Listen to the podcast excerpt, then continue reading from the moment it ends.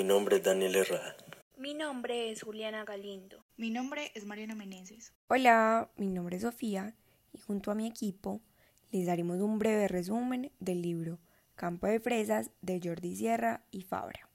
Que lo disfruten.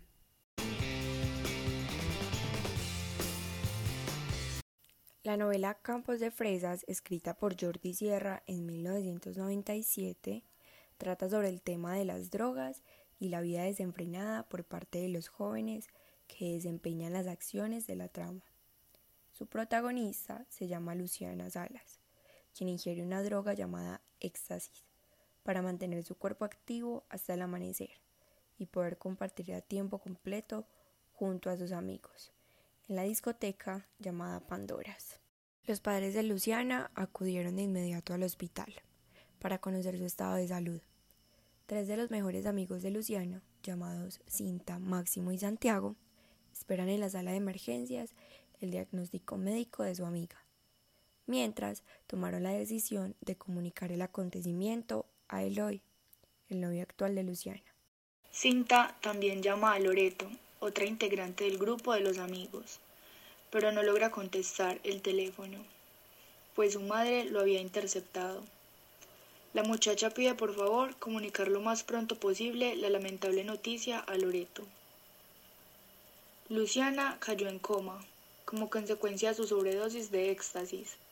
Los médicos conectaron a la joven a diversos aparatos para mantenerla con vida artificial hasta que ella lograse despertar algún día. Hacia el otro lado de la trama se encuentra Polly, un joven vicioso que comparte drogas con otro de sus amigos llamado Néstor. Polly recomienda a Néstor ser cauteloso con la dosis, para que no ocurriera lo mismo que con Luciana.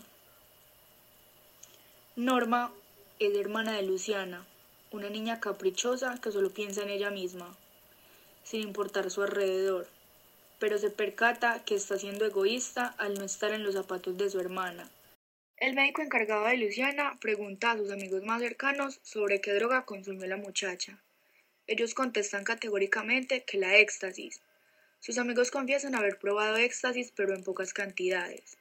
Por ende, no sufrieron estragos en su salud, como si ocurrió con Luciana. A los pocos minutos llega Eloy, quien se molesta con sus amigos por no medir las consecuencias de sus actos. Para no armar un escándalo en el hospital, decide retirarse y se encuentra con Norma.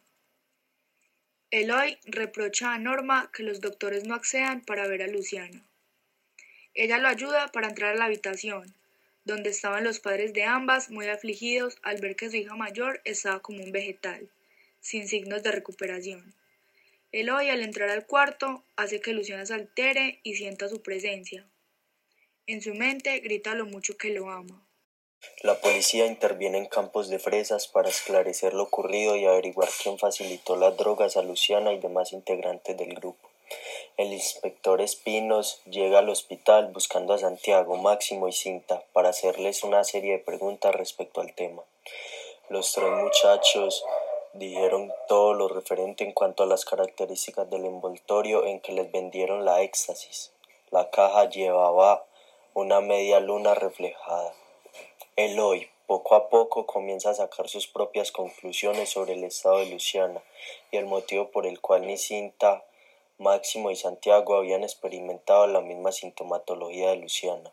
El joven se molesta al saber que los otros tenían más pastillas de éxtasis, pero ellos se negaron rotundamente a responder. Eloy cree que fue Máximo quien facilitó las pastillas a Luciana, pero reacciona indignado ante la acusación y señala a Raúl como culpable. Eloy comienza desesperadamente a localizar a Raúl por todos los medios, pero en su casa no estaba. El chico al no tener respuesta de su paradero fue en búsqueda de dos de sus mejores amigos, quienes responden a Ana y Paco por nombres.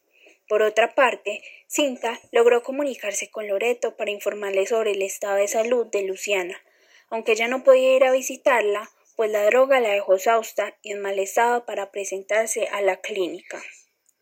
Eloy se dirige a una discoteca abandonada, el sitio donde podía encontrar a Raúl, para responder a todas las interrogantes que tiene por hacerle. Al encontrarlo, remite que detrás de él está un camello o de aler encargado de suministrar la droga a cambio de fuertes sumas de dinero en diversas discotecas de la ciudad. Como paréntesis de resumen, cabe recalcar que hay lectores quienes prefieren la lectura más suaves y de autoayuda. Y así podemos dar por finalizado nuestro podcast en resumen del libro Campo de Fresas de Jordi Sierra y Fabra.